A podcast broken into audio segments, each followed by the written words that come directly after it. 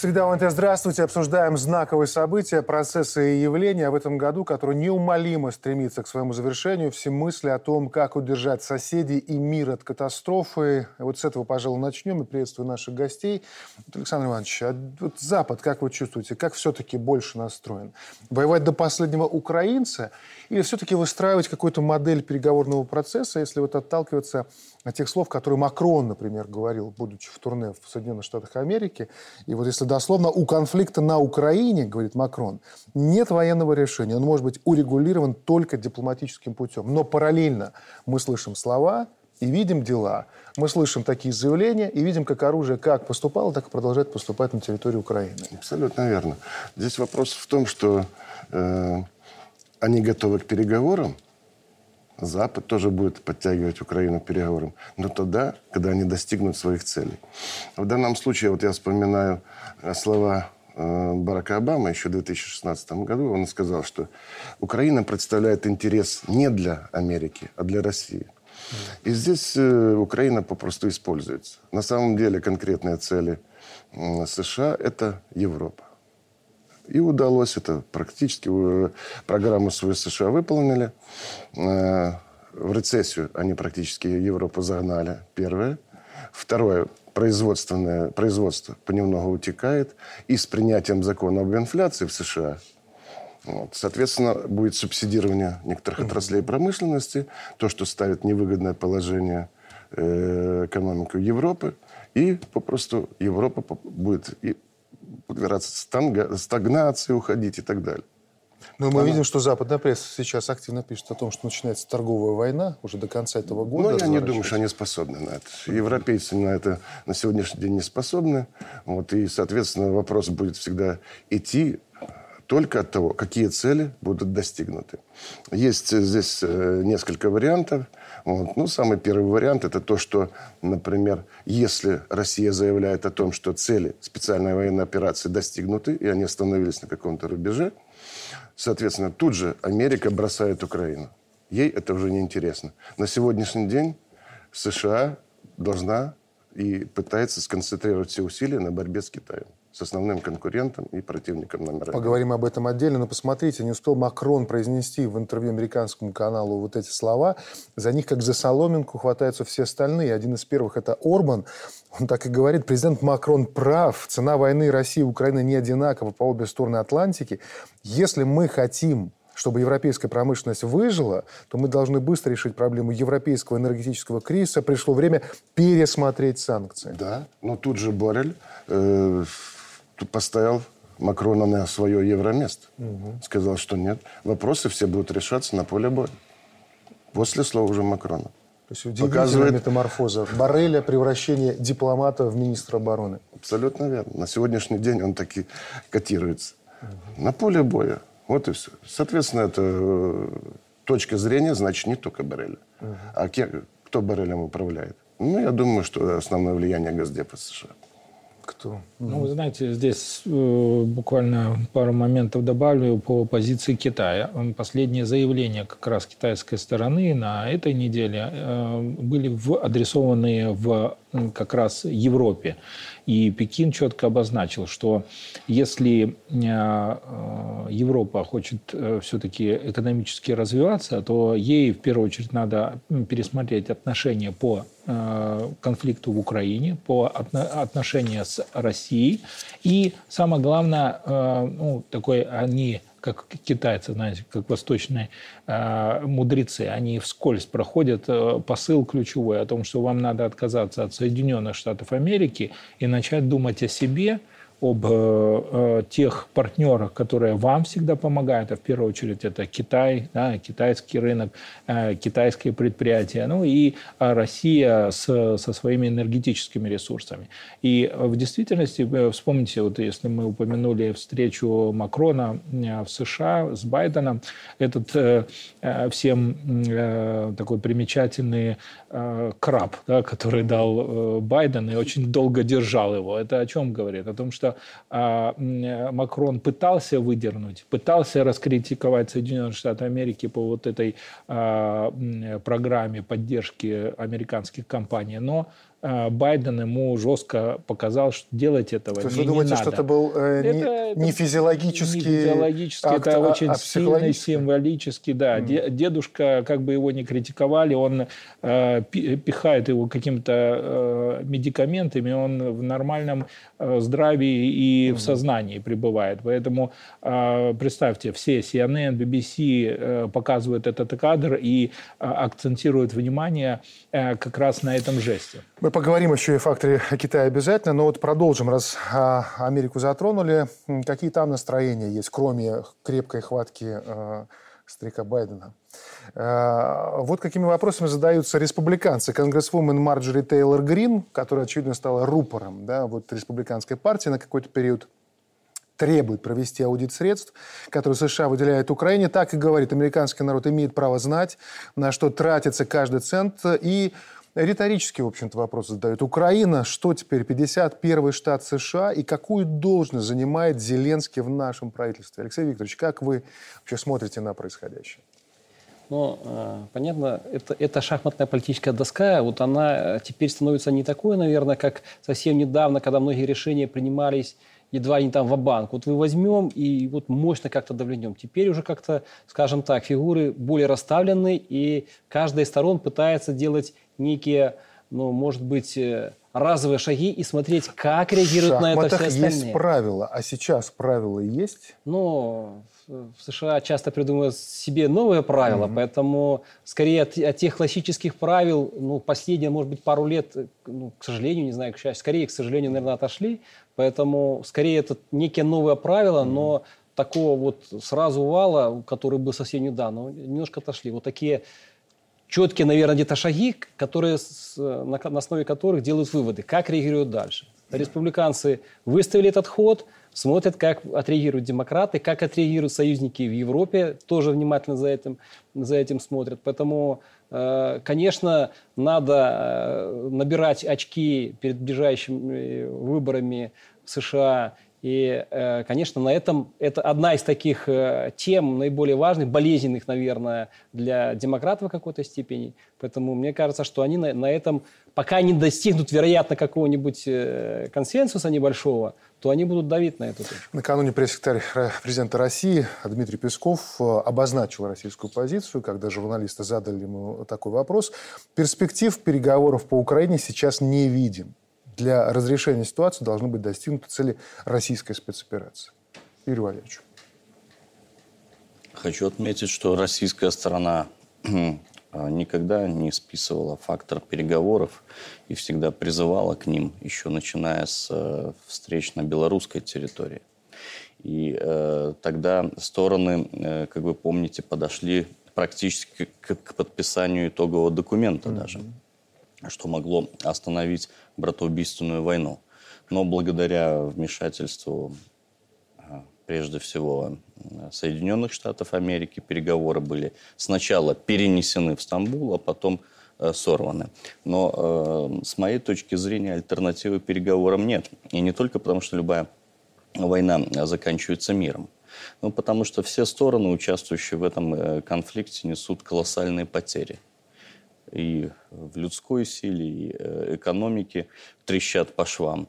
Поэтому ну, надо когда-то садиться вместе за стол переговоров. После откровения Порошенко сложновато будет доверить, да, когда он сказал, что Минские соглашения для него и для них, тех, кто вместе с ним все это придумывал, это была всего лишь ширма для того, чтобы просто подготовиться к э, наступлению ну, там, на восточных рубежах. Ну, это очень замечательно, что он так сказал, потому что одно дело, когда э, мысли украинской стороны были известны, и э, это звучало в российском медийном поле, э, рассказывали журналисты, предполагали эксперты, а другое дело, когда вот этот самовлюбленный, тщеславный экс-президент Украины купился на розыгрыш известных пранкеров, которым, кстати, медаль уже надо дать или даже орден за заслуги перед Отечеством, и рассказал все как э, на духу. Поэтому это очень важно, что прозвучало из э, его слов, и, конечно, это подрывает возможный переговорный трек, э,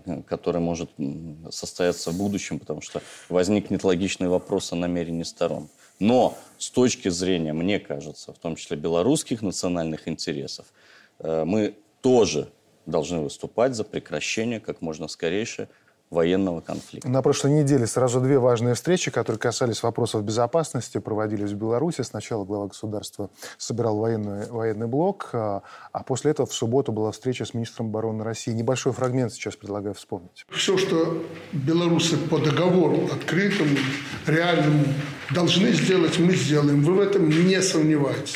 Мы тут в кусты не прячемся, мы откровенно заявили свою позицию. Ни вы, ни мы войны не хотели и не хотим, но благо, что э, совсем недавно, вы, наверное, следили, тот президент Порошенко высказался, зачем ему нужен был Минск, вот эти переговоры и так далее. Оказывается, он готовился к войне. Ну, что тогда нас обвинят тут, что мы в чем-то виноваты? Ну, готовился к войне, так сегодня расхлебывают действительно теперь и приходится расхлебывать, причем не только Украине, но и всем, кто находится вокруг. Ну, я бы еще сделал, э, обратил внимание наше на ситуацию, которая происходит на белорусско-украинской границе. Угу. Значит, э, практически еженедельно уже Госпогранкомитет, другие службы перехватывают беспилотники, которые залетают на территорию Беларуси с разведывательной э, целью. Значит, украинская сторона сейчас анонсировала и э, проводит массовые уч- учения. И да, хотя э, все военные приготовления не говорят о том, что возможно, какое-то наступательное действие, потому что они там минируют территории, разрывают коммуникации, роют траншеи. Э, тем не менее, повторюсь, что, о чем говорил и в предыдущих передачах, что э, провокацию можно ожидать. Но э, все-таки, все-таки хочется надеяться, что у украинской стороны когда-нибудь здравый смысл возобладает, и они не пойдут на открытие второго фронта. А вот давайте как раз это разовьем, эту мысль. На совещании с военными вот э, президент произнес фразу, что мы должны внимательно наблюдать за перемещениями на юге и на западе, но, здесь вот я цитирую, ни в коем случае не пропустить признаки, которые укажут на непосредственную подготовку к агрессии против нашей страны. Вот, э, Александр Иванович, как военный эксперт, а какие это признаки, какие это красные линии, Э, преодоление которых будем понимать, все, теперь мы не можем наблюдать, а мы вынуждены отвечать. Мне кажется, здесь глава государства имел в виду больше развертывания э, больших группировок э, со стороны Польши. Вот на сегодняшний день туда в Польшу прибыла еще одна вторая бригада бронетанковая. Это порядка где-то 600 различных танков и бронемашин. Вот, то есть это порядка 200 танков. И эта вся группировка создается и формируется порядка где-то от 20 до 100 километров от белорусской границы. И здесь как вот красная линия.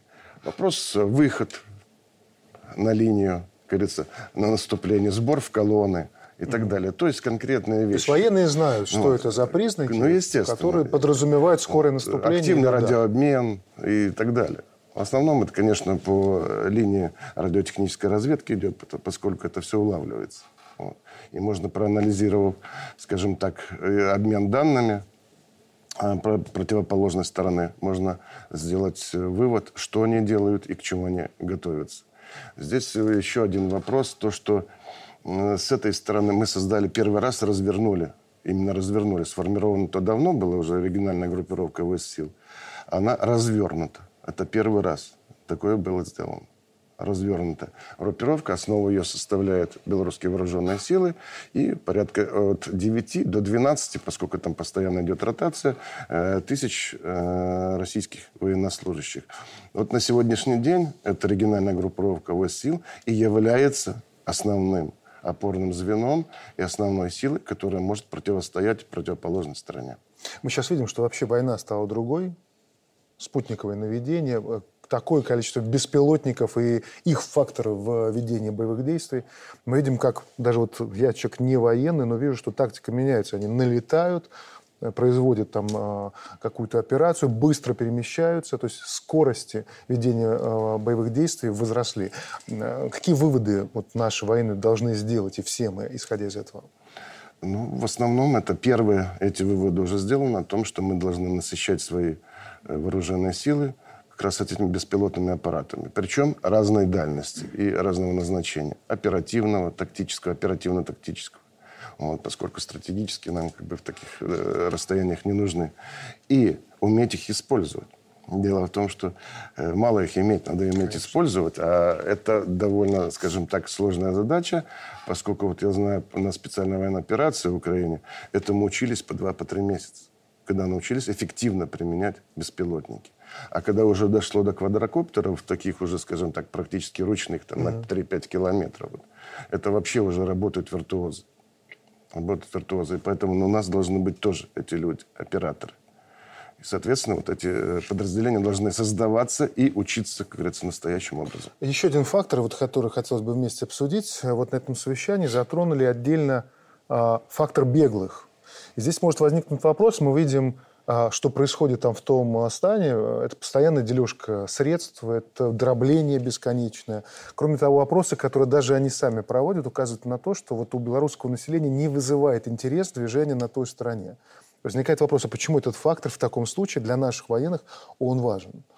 Знаете, тут э, буквально дополню по э, развертыванию э, сил и средств на территории Польши. Надо еще э, особое внимание посмотреть на планы Польши по закупке вооружения. Э, мы видели, да, что в основном сейчас идет отгрузка той техники, которая закупалась э, поляками у Южной Кореи. Угу. И Южная Корея э, вышла на второе место по, как поставщик вооружения на территорию Восточной Европы.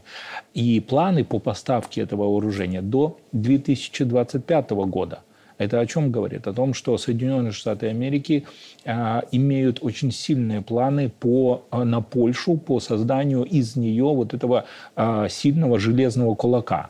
А в части э, деструктивных элементов mm-hmm. украинских или э, белорусских, это типичное подразделение для проведения диверсионных вылазок на моменте начала любых военных операций. Если я не так говорю, поправьте меня, но в, в действительности мы видим, что планы Соединенных Штатов Америки по отношению к союзному государству, не к Республике Беларусь, союзному государству на нашу территорию, они э, долгоиграющие, то есть не на ближайшие даже месяцы, а на несколько лет вперед. То есть они однозначно намерены, а, даже в случае, если они условно договорятся по, на каком-то этапе по а, украинскому кейсу, они будут э, милитаризировать Польшу, и в последующем использовать ее как таран для э, войны с, э, с нами. Соответственно, беглые – это фактор, как вот бы уже в истории не разу был, они попадают в виде диверсионного отряда на нашу территорию, объявляют, что заняли какую-то высоту и призывают объединенные западные силы, чтобы это, помогли. Это сценарий классический, угу. мы уже не раз его обсуждали. Скорее всего, они будут просто засылаться как э, диверсионные группы на, с элементом их последующего уничтожения ну, нами, союзными войсками. Да? То есть они расходный материал. Но их основная задача – это уничтожение железнодорожных путей, Э, теракты, взрывы э, электростанций, э, инфраструктуры. И в действительности кейс, который они разрабатывали ранее, вот некой вот такой прокси войны через работу террористических организаций уже не будет реализован, потому что они думают более стратегически, думают крупномасштабные операции против нас. Ну, я хочу сказать, что действительно Алексей правильно сказал, что мы много раз в студии люди говорили про эти планы, э, запустить сюда какую-то диверсионную группу и откреститься от этого, от этого, сказав, что это, мол, белорусы воюют с белорусами. И даже э, наше Министерство внутренних дел провело специальное учение в приграничном э, городе, после чего какие-то планы вот этой мировой закулисы были пересмотрены. Но тут я хочу сказать, что у украинской стороны и у американцев чуть-чуть разный подход. Вот если вы обратите внимание, американцы, европейцы продолжают на этих жуликов выделять деньги. Вот э, новый транш они анонсировали в 100 миллионов евро. Э, ну, э, до нас же доходит информация, как живет основная масса этих беглых оппозиционеров. Они живут в нищете и в проголодь. Значит, из этих 100 миллионов до них не доходит ничего. Не то, что гроши, а вообще ничего. Поэтому Первое, э, первое, значит, почему они выделяют эти деньги? Потому что все эти международные фонды, которые инкорпорированы вот в систему распила грантов, они просто на этом наживаются. Э, но Обратите внимание, украинская сторона, несмотря на то, что там функционируют беглыми, беглые э, вот, военизированные группировки, она не дает им гражданство, не дает вида на жительство. И до сих пор, как не сватают вот эту э, женщину, которая представляется там лидером белорусского народа, до сих пор ее не принял Зеленский. Почему? А очень просто, так как украинцы здесь э, фактически рядом с нами расположены, у них есть вся полнота информации, они прекрасно знают, что это политические фрики, у которых нет никакого влияния, и они только вызывают антипатию белорусского народа. Поэтому в их большой игре, вот с точки зрения украинцев, они э, не хотят их использовать на полную, так как хотели бы использовать Юрий, а американцы. Да, посмотрите, в продолжение просто. Ситуация с каналом «Дождь» который мы наблюдаем сейчас, да, вот накануне очень громко это звучало. Сначала их заблокировали в России, они быстро перебрались в Латвию, и там мы увидели, что проходит 4,5 месяца, и их лишают лицензии. Э, объяснение такое, значит, дали. Э, почему лишили лицензии? Видите ли, у них там э, Крым на карте как часть территории России. А еще они, видите ли, называют российскую армию нашей армией. Мы увидели там слезы Синдеевой, которая владеет этим э, дождем. А что, дождь думал, что будет как-то иначе? Но они же должны понимать, для чего держат вот такие силы, как вот белорусские силы. Ну, чтобы э... сформировать проект анти-Беларусь, анти-Россия, антисоюзное государство. Они думали, что будет иначе? Э, здесь все очень просто. В тоталитарной России, э, в кавычках тоталитарной, дождь функционировал 12 лет, а в демократической Латвии прошло немногим более 4 месяцев. Э, конечно, мы это все понимали, и я рад, что и журналисты «Дождя» наконец-то поняли, что они всегда были не то что пушечным мясом, а тем фактором, который использует мировая закулиса, чтобы ослабить Россию. Дождь, дождь даже не спасло интервью Лаймы Вайкули, которая оказалась, вообще кормила. удивила, кормила Советский Союз. Вот что, что рвануло в эту сторону? Вы знаете, это такая участь всех национал-предателей. Они не понимают, что они нужны только на каком-то конкретном отрезке времени, временном промежутке. И самое смешное... Была уважаемая певица, ладно, дождь, но Лайма Вайкули, казалось бы, все получила благодаря Советскому Союзу и тому, что было в России. Вряд ли бы она сделала карьеру, вот там находясь в Латвии. Ну, вы же понимаете, тут нельзя списывать еще э, тот фактор э, места жительства, где эти звезды э, советские пребывают. Потому что если она только покажет какие-то признаки свободомыслия, с ней будет так же, как с дождем. Ну, четко показали место. И самая ирония заключается в том, что выпилил дождь, да, то есть выгнал с эфира э, человек, который раньше восхищался э, и Россией, и Путиным, и филигранным э, значит, завоеванием Крыма.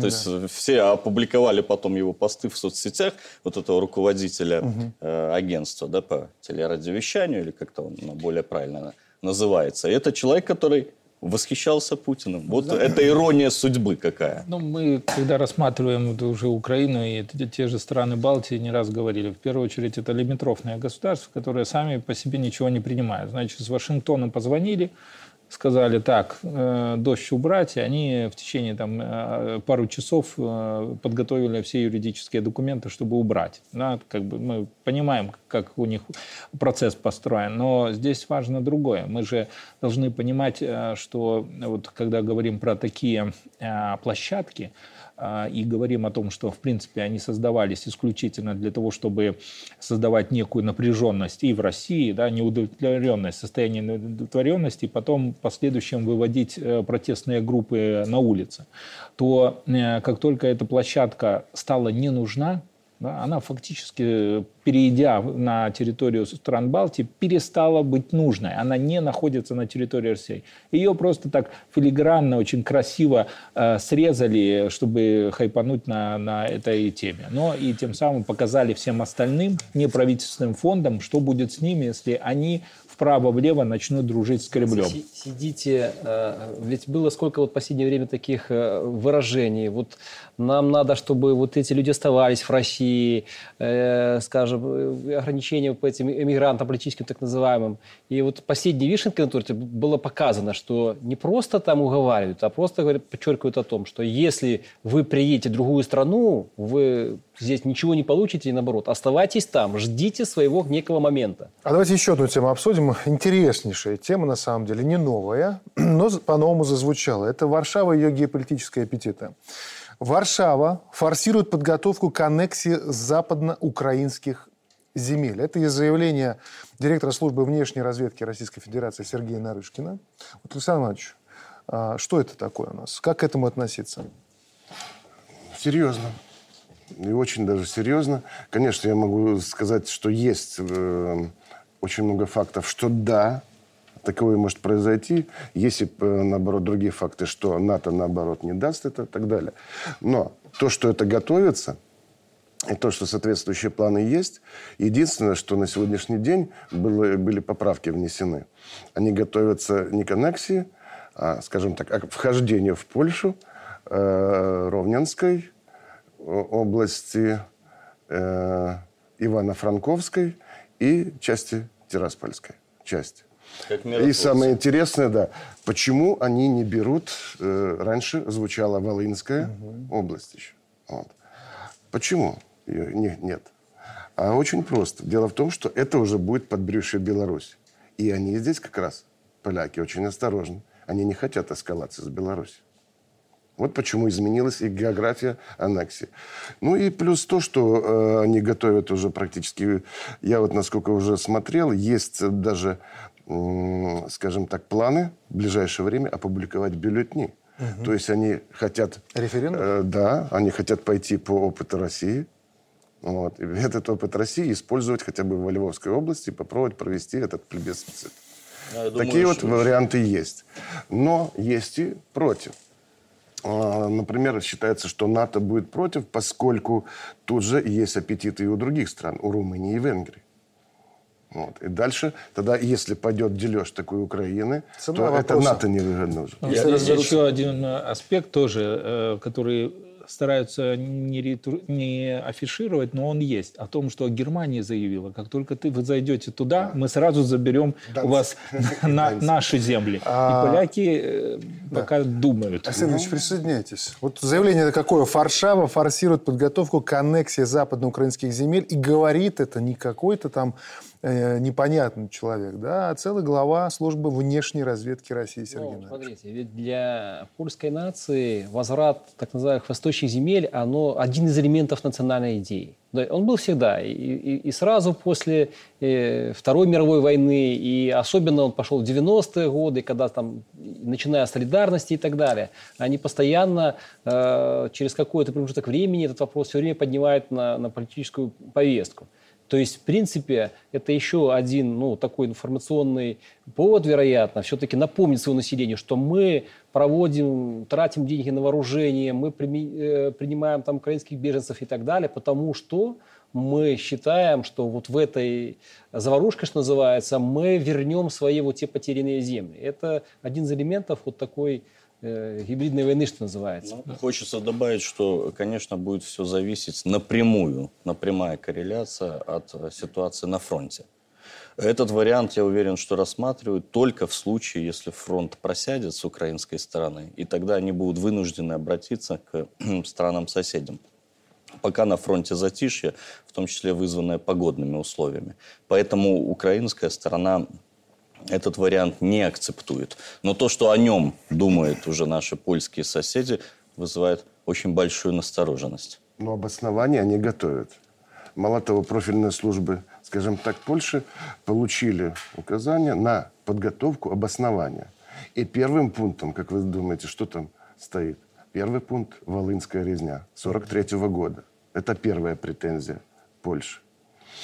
Вторая претензия Польши это выплата компенсации за военную помощь, за 2 миллиона беженцев, которым предоставили кровь. Да, это да, опять да, же, так и сказано. Варшава того... уверена, что заслужила щедрую компенсацию да.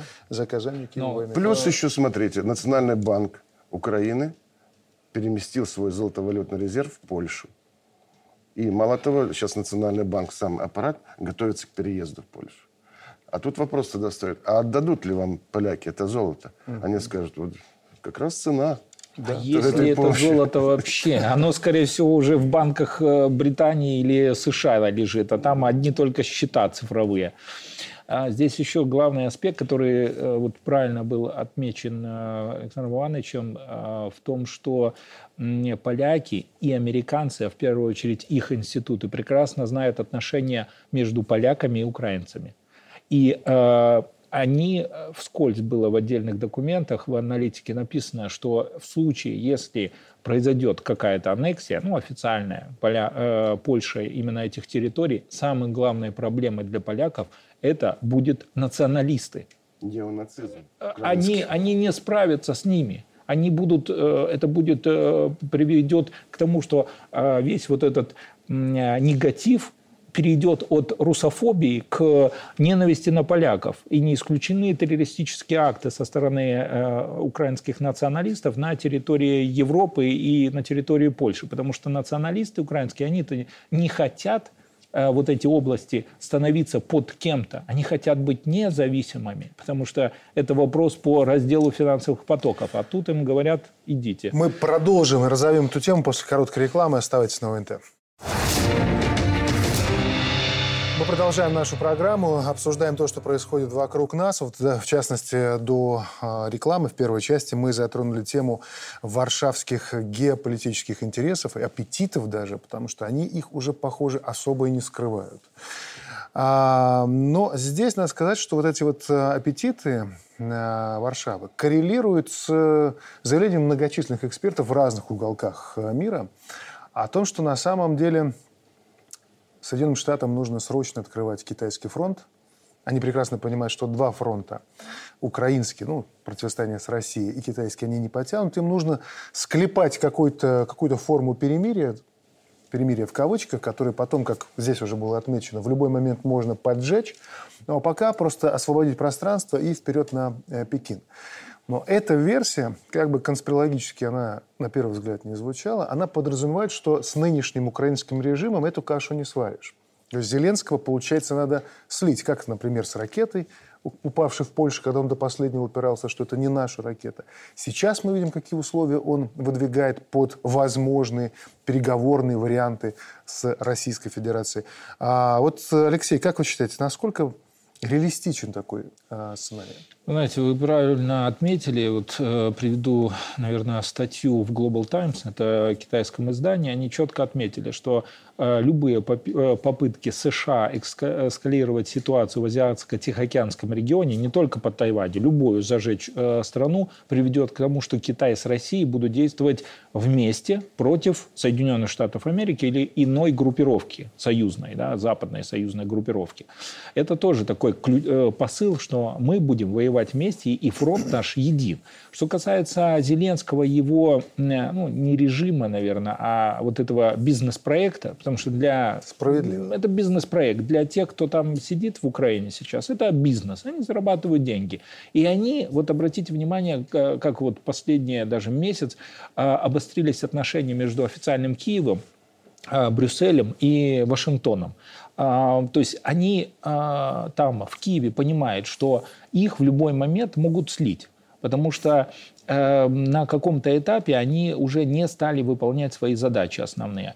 А раз слить, значит, они э, не, э, больше уже не получат финансирование, не будут сидеть на этих денежных потоках. И самое опасное для них, что их как свидетелей могут убрать.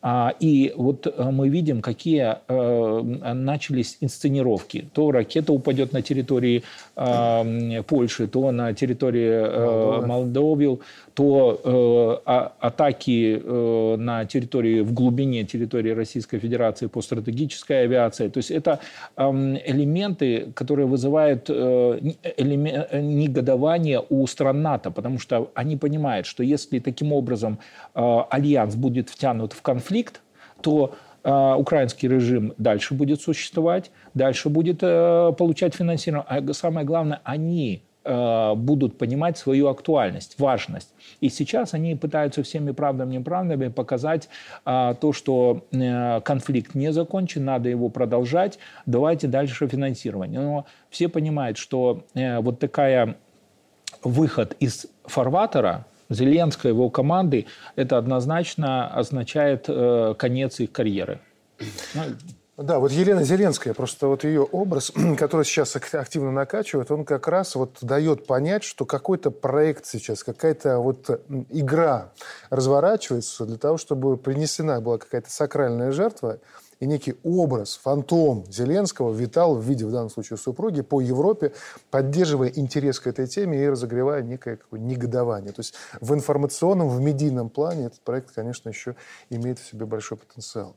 Но посмотрите, какая развернулась массированная атака вообще информационная на Пекин, за их антиковидные меры. Причем кто, кто их упрекает? Страны Запада, которые еще вчера дубиной гоняли собственных а, антиковидных а, а, товарищей. Я просто проиллюстрирую. Вот посмотрите, пример Канады, Джастин Трюдо. Каждому в Китае должно быть разрешено протестовать и выражать свое мнение. Канадцы внимательно следят за протестами против политики нулевой терпимости в КНР. Это говорит Трюдо, который еще несколько месяцев назад угрожал штрафами и тюрьмой канадским дальнобойщикам за их требование отменить глупые ковидные ограничения. Или еще пример Австралия, которая в январе выгнала из страны теннисиста Новака Джоковича из-за отсутствия прививки. И вот там телеведущие восхищаются китайскими бунтовщиками. То есть, получается, перебываются как душе угодно. Вы знаете, э, мы живем в эпоху вот снятия розовых очков с наших всех э, и телезрителей, и э, всех нас, потому что мы долгое время думали, что на Западе есть какие-то процедуры, правила, и э, сейчас мы испытываем не то, что какое-то злорадство, а скорее разочарование. Мы видим, как они блокируют все наши каналы. Э, одних российских каналов в Ютубе 55 заблокировано. Как они э, без решения судов вносят наших граждан в санкционные списки и наши предприятия. Как они изгоняют даже тех э, журналистов, которые называют себя независимые, которые позволили какую-то фривольность незначительную в эфире.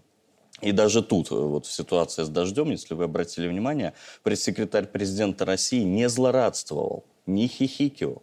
Он говорил, мы же предупреждали, что э, все это лицемерие, оно э, в полной мере будет, как бы говорится, хлебнете и вы. Поэтому и здесь в случае с Китаем, ну это просто возмутительно, поразительно, вот это очередное лицемерие. То есть те люди, которые закрыли экономику, которые заставляли нас носить вот эти Э, маски, значит, которые э, вообще не показывали протесты, захлестнувшие Европу. Они сейчас восхищаются китайскими бунтовщиками. А все почему? Все очень просто. И Алексей, и другие эксперты уже говорили э, в этой студии. В стратегии национальной безопасности США э, тактический противник США закреплен в качестве России, но стратегический – это Китай. Поэтому все, что происходит, значит, э, это э, стоит рассматривать исключительно в этом ключе. Но они допустили, это вот наши американские партнеры, ошибку. В результате ряда неправильных действий они укрепили союз России и Китая и укрепили такой э, альянс, как ШОС, который формируется сейчас как второй центр притяжения для всех государств мира. И, э, конечно, они сейчас думают, как как, э, значит, повлиять, э, чтобы эта ситуация была нивелирована. Вот именно поэтому, когда упала ракета на территорию Польши, самый первый, кто голосил, заголосил, что это не российская ракета, это был представитель Госдепа США. Это, это ни в коем случае не российская, потому что у них уже другая стратегия, они поняли, что вязли, и хотят выйти. Поэтому э, из этой вот украинской истории. Поэтому мы э, впереди будем свидетелями очень интересных событий. И э, мы не должны э, забывать все то лицемерие, которое увидели за последние годы. Василий Ильич, а вот это уже шахматы, да, действительно, возвращаясь к вашему образу, который вы предложили. Только в данном случае действительно какая-то новая стратегия игры, но пешки по-прежнему пускаются в расход. Совершенно верно. Ну, тут еще хочу, наверное, добавить, э, США, вот мы же видим, с одной стороны, политически как бы немножко э, отходит от украинского конфликта, но финансово, в первую очередь, оружие, они не уменьшают, а еще и наращивают. Почему? Потому что, в принципе, США то перед своими производителями некие обязательства взяли, что мы у вас э, заказываем такое количество оружия, и это оружие изготавливается или изготовилось. Поэтому сказать, что они окончательно уйдут, вот политически, наверное, да, видно, что больше на Британию и на поляков, э, скажем, передвинули, э, скажем, рычаги управления, но финансовая помощь, прежде всего в виде оружия, она не иссякает, и в ближайшее время этого, наверное, не будет, что к сожалению. Что касается ковида, а, вот мы говорим о том, как сейчас они набросились на Китай, но мы-то помним, как было в конец 19-20 года, когда Беларусь отстаивала свое право, а, во-первых, не замыкать страну на жесткий локдаун. Сейчас мы видим, что абсолютно справедливо. Что было бы с нами, непонятно, и были бы мы, если бы тогда закрылись. А как пришлось принимать вот эти непопулярные меры, потому что не только вне нас критиковали, но власть критиковали и внутри государства, что посмотрите, нас все призывают, как-то некрасиво, все закрылись, а мы не закрылись. А, на днях президент принимал у себя министра э, здравоохранения и других специалистов от этой сферы. А, звучали в том числе важные задачи о качестве оказываемых медицинских услуг в какой бы точке Беларуси это не происходило. Но что касается ковида, президент поблагодарил и врачей, и в целом систему здравоохранения за то, как они сработали. Маленький фрагмент, потом продолжим. За ковид, конечно, спасибо. Я уже не единожды возвращался к этому вопросу. Напомню, моя благодарность системе здравоохранения и врачам не за то, что они лечили, а за то, что, не зная, как лечить, научились. И сегодня мы уже можем сказать, что никто так в мире не справился с этой проблемой, как это сделано было в Беларуси. Это не только потому, что у нас система здравоохранения правильно сориентировалась. Ну, мы это все знаем. Это еще раз говорит о том, что под контролем жестоким и давлением система здравоохранения работает. Ну, вообще, кроме э, вируса, э, кроме ковида, есть еще один вирус, который пытаются посеять. Мы особо на этом останавливаться, наверное, не будем, но это бросается в глаза. А, ну, то, что сносят памятники повсюду, мы уже обратили внимание, уже там за Пушкина взялись в очередной раз. Зеленский подписал указ о преследовании Украинской Православной Церкви Московского Патриархата. Верховный суд Украины не увидел ничего нацистского в символике СС «Галичина». В Латвии рождественскую елку украшают свастикой, и когда люди начинают возмущаться, им спокойно отвечают, спокойно. Это не свастика, это как это, латышский символ огненный крест. То есть они вообще, извините за выражение, за лохов держат своих граждан, и те вынуждены проглатывать такое. Мы сочувствуем латышам. Но у меня вопрос другой. А почему те, кто манипулирует прибалтийским режимом, польским и а, украинским, Почему они проводят это через нацизм? Вот почему именно э, эта стратегия? Могли бы разные выбрать. Знаете, они, э, вот правильно было сказано э, сегодня, что американцы и, в принципе, Запад, когда им надо решить какую-то проблему, они достают шаблонный кейс, который сработал. Нацизм – это кейс, разработанный правыми течениями, то есть капиталом исключительно для борьбы с э, социалистическими движениями, с движениями простых э, объединенных рабочих крестьян, э, потому что альтернативы нет. Если нету нацизма, то в этом случае возникают социалистические идеи, левые идеи, и трудящиеся, угнетенные, начинают объединяться и воспламеняться вот идеями коммунизма, социализма, и тогда капитал начинают себя нервно чувствовать. И поэтому они достают всегда идеи национализма. И идеи национализма, это во всех книгах по полит, э, политическим технологиям написано, используются как раз для, борьбы, э, для борьбы с простым народом в период социально-экономических кризисов. То есть в данном случае все логично абсолютно. Есть... Этот скелет в шкафу а, работает. Он работает, вот, э, знаете, как инструмент. Вы выняли, ага, почитали инструкцию. Работает, работает, применяем. Все, все гениальное просто. Э, дело в том, что нацизм и дает простые ответы на простые вопросы. Кто виноват, почему я хуже живу? Сосед таджик виноват, или русский, или украинец.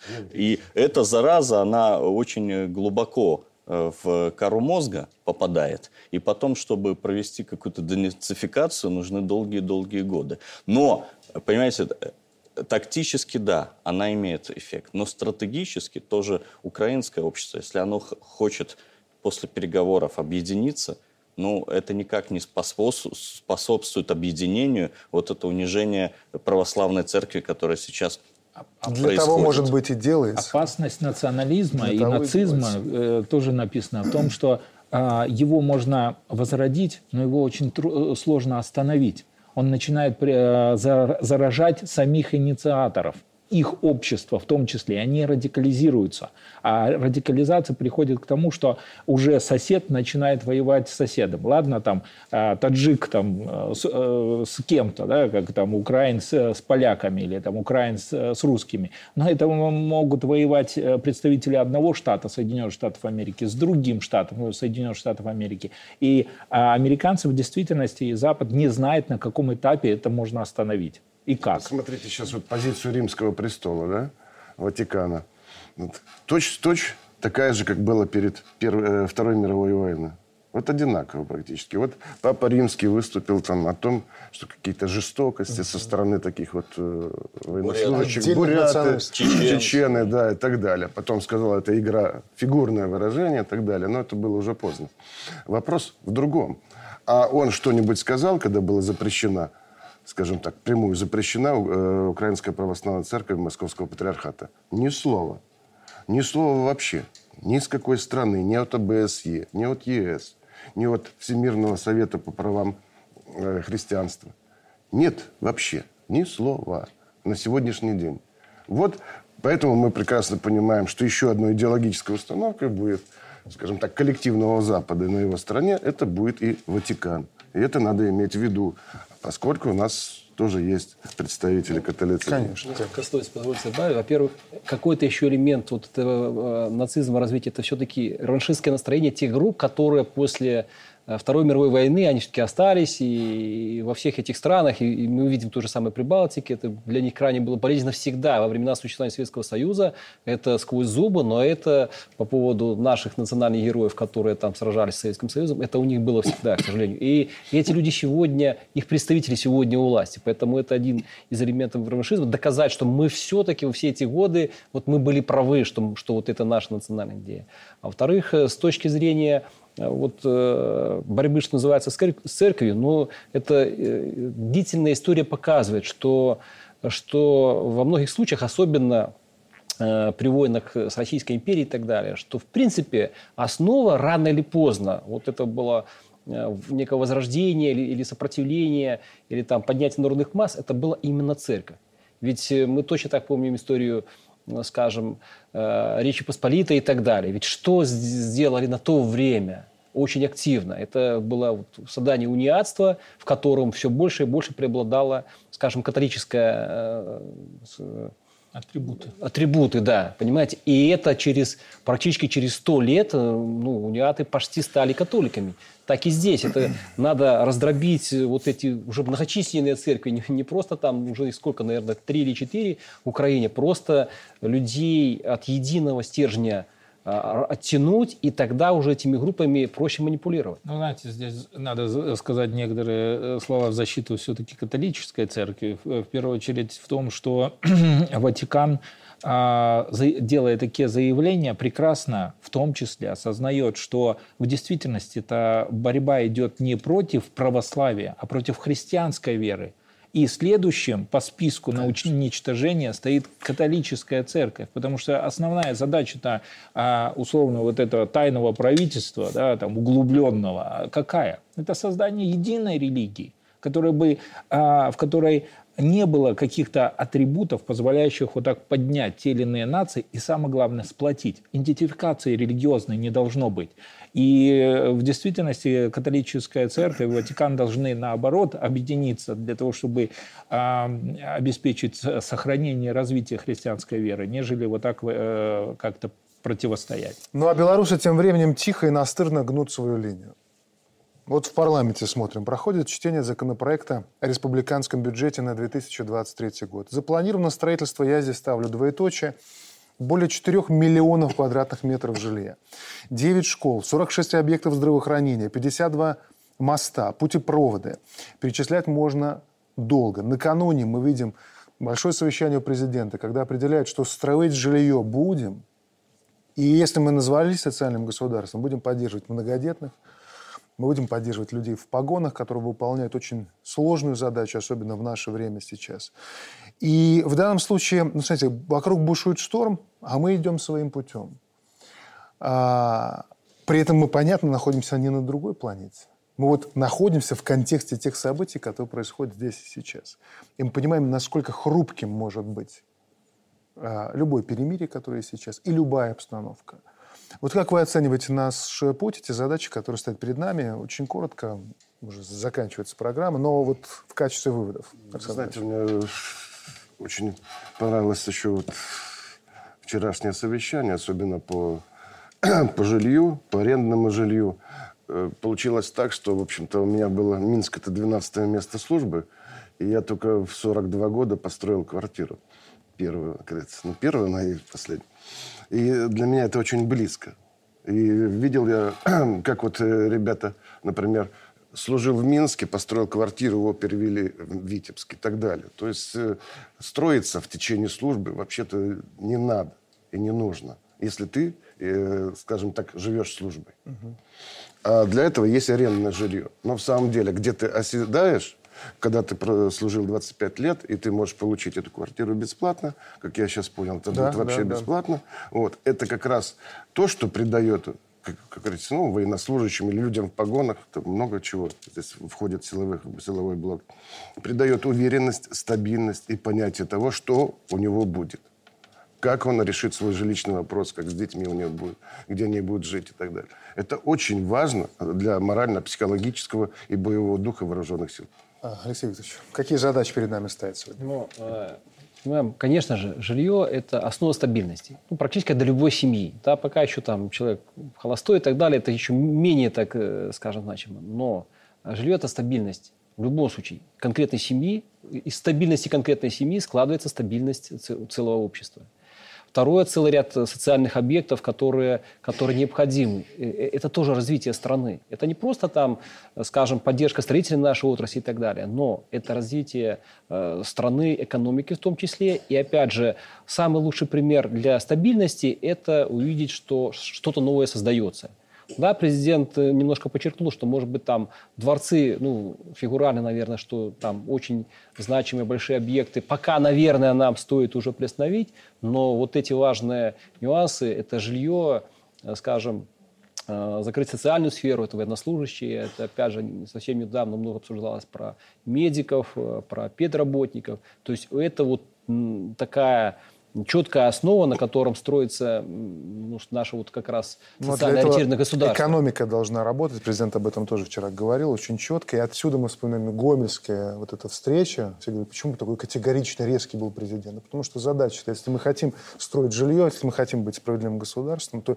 и мы, отдача должна быть, чтобы экономика работала и помогла потянуть этот социальный Знаете, э, когда встречаемся с, э, с рядом э, экспертов и руководителей, некоторые говорят, говорят, вы знаете, экономика это не наука. Да, физика это наука, а экономика не наука. Но а, это, наверное, такое направление деятельности, без которого фактически все остальные а, сферы деятельности общества не работают. А почему она э, многими не воспринимается как а, нечто существенное? Потому что мало кто в ней разбирается. Самое главное, что белорусы научились в ней разбираться и понимать, что если ты хочешь стабильности, ну, занимайся тем, тем, что приносит деньги, да, э, внутренним рынком, экспортом, зарабатывай.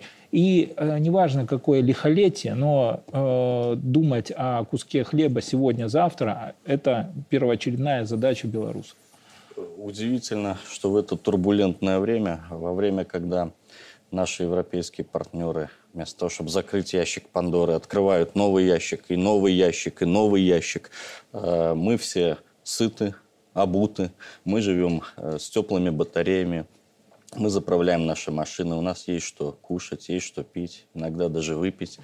И э, чтобы поддерживать такой экономический уровень, конечно, всегда хочется лучше, но чтобы поддерживать такой экономический уровень, нужно обязательно, чтобы страну возглавлял не вор, не позер, не актер, не коррупционер, а человек с сильным стратегическим мышлением – Э, человек, который ставит интересы народа прежде всего. Поэтому э, нам в этом плане повезло. И я желаю всем нам здоровья, и телезрителям всем здоровья и э, сил пережить вот это безумное время и вернуться, которое происходит по внешнему контуру, вернуться снова к нормальным взаимоотношениям и внутри страны, и с нашими партнерами. Э, вот. Поэтому прежде всего хотел бы сказать такие слова. Принимаем и поддерживаем. Спасибо большое за участие в программе. На сегодня все. До встречи через неделю. Счастливо.